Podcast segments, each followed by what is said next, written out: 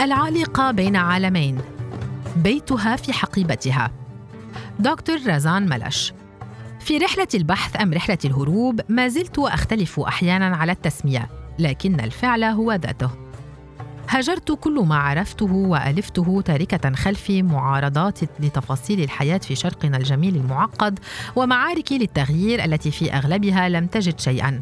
ففي محيط يحارب الجديد ويصر على العودة للوراء لم أستطع الثورة وكنت فتاة في مقتبل العمر فما كان علي إلا أن أنجو بنفسي وأعلن ثورتي الصغيرة لترك واقع ما أحسنت تغييره إلا بهجره. فأن يكون المنفى اختيارك مجرد إغلاقك للحقائب استعدادا للسفر فأنت قد آثرت الرحيل على البقاء. والرحيل يعني رحيلك عن كل ما عرفته وألفته من وجوه وأماكن وأصوات لتجد نفسك في مكان لن ينطق اسمك فيه مجددا صحيحا وكأن اسما جديدا صار لك. تصبح في هذا المكان لا أحد. كشجرة دون جذور تحاول عبثا بدء حياة أخرى. هجرت وابتعدت. فرغم مساندة عائلتي الصغيرة لأفعالي وسلوكياتي وحبها غير المشروط لي إلا أن المحيط في الشارع والحياة اليومية كان واقعه ظالما ومجحفا للمرأة. فقد بدأت حياتي المهنية في قطاع الإعلام حيث رأيت ما لا يسرني ووجدت ثقافة تصنع من المرأة سلعة تسويقية بصورة تلك المرأة التي يجب أن تكون مبتسمة ورشيقة وجميلة ذات شعر ناعم وغالبا مصبوغ. وفي ظل الحديث عن الشعر الناعم فأنا خلقت بشعر مجعد وهو في بلادنا فلسطين أمر شائع. ومنذ صغري تهامس الناث في أذن أمي بل سيلها شعرها بصير أحلى حرام. أنا كنت أحب شعري كما هو. فهو يشبهني متمردا وثائرا على عوامل الطقس بأحواله كافة. فكبرت رافضة للصور النمطية المحيطة.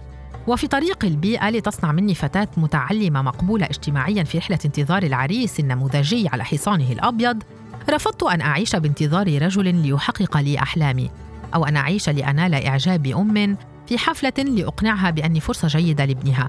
كرهت هذه الطريقة لأن الزواج في مجتمعاتنا هو زواج في منتهى الحساب. هو دراسة جدوى ومشروع للحب مكان قليل فيه. فاقتنعت أن علي الرحيل لأعيش المغامرة وأتعلم المزيد عن عالمنا الأكبر بثقافاته المختلفة بعيدا عن التقليدية والبرنامج المحدد مسبقا لحياة أي فرد في مجتمعاتنا. وذلك الخط الزمني الذي يجب اتباعه وإلا خرجنا عن القطيع. وقديما عندما كان يسألني الناس لماذا لم ترتبطي للآن كنت بتهكم وابتسامة أجيب لأن عريسي لن يأتي على حصان أبيض بل هو آت على حمارة عرجاء وقد أضاع الطريق إلي. فقد أردت أن أرتبط كما أشاء ومتى أشاء وبمن أشاء بعيدا عن أحكامهم وشروطهم وحساباتهم. لحسن حظي أن والدي غرسا فينا نحن الفتيات حب التعلم. ولم يعارضا سفري لاستكمال دراستي وكانت تلك البداية لرحلة طويلة وبعيدة حصلت فيها على درجة الدكتوراه وتعلمت إلى جانب الإنجليزية اللغتين الإسبانية والتركية وزرت بلادا مختلفة تعرفت فيها على أناس رائعين خلال رحلة هروبي هذه واكتشفت الكثير عن نفسي وعن قدرتي على التحمل والاعتماد على ذاتي فقط في معظم الأوقات.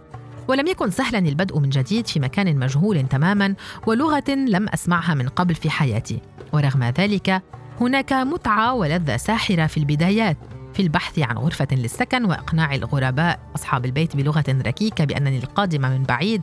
جديرة بثقتهم وأنني سأدفع بدل الإيجار نهاية كل شهر إضافة للتحديات الأخرى من استيعاب نظام وقوانين البلد المضيف أو حتى ركوب القطار لأول مرة.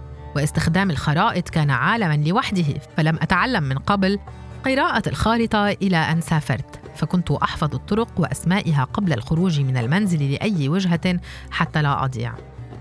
أما التحدي الأكبر فكان اللغة غريبة تماما ومحاولات التحدث بها وإجبار العقل على تذكر معاني الكلمات الأساسية تحسبا لأي طارئ. والتخلي عن الخجل في ارتكاب الأخطاء في لفظ الكلمات الجديدة.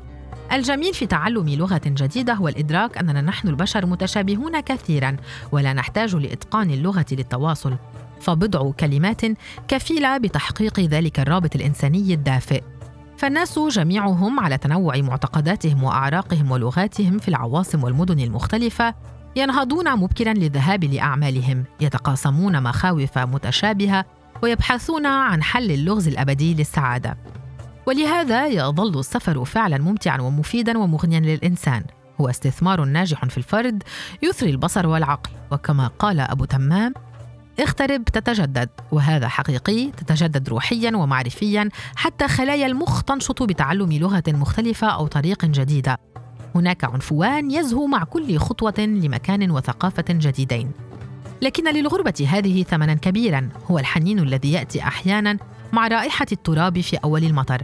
أو الاشتياق للعائلة والأصدقاء في لحظات ما. وذلك الاغتراب الذي يصيب كل من رحل عن بلاده يصبح غريبا في كل مكان ولا منتميا. فلا يستطيع العوده لوطنه الأم ويراه بنفس الروح القديمة بعيدا عن تجاربه الجديدة. ولا يستطيع العيش والاندماج كليا في الوطن الجديد يصير غريبا أينما حل.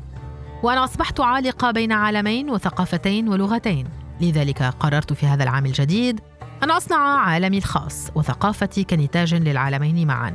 وفي تنقلي كالبدوية الرحالة حملت بيتي في حقيبتي لأتعلم ألا أكتنز الأشياء فالقليل يكفي ويسهل حمله في حقيبة. لكن ما يؤلم حقا هو أنني الآن أؤمن أننا عندما نعيش في مكان ما ونتركه نترك جزءا من قلبنا هناك. وأن اليوم قلبي مجزأ في عدة قارات لكني أعتقد أنه ما زال بإمكاني السفر مجددا لوجهة قادمة. وأن قلبي ما زال كبيراً.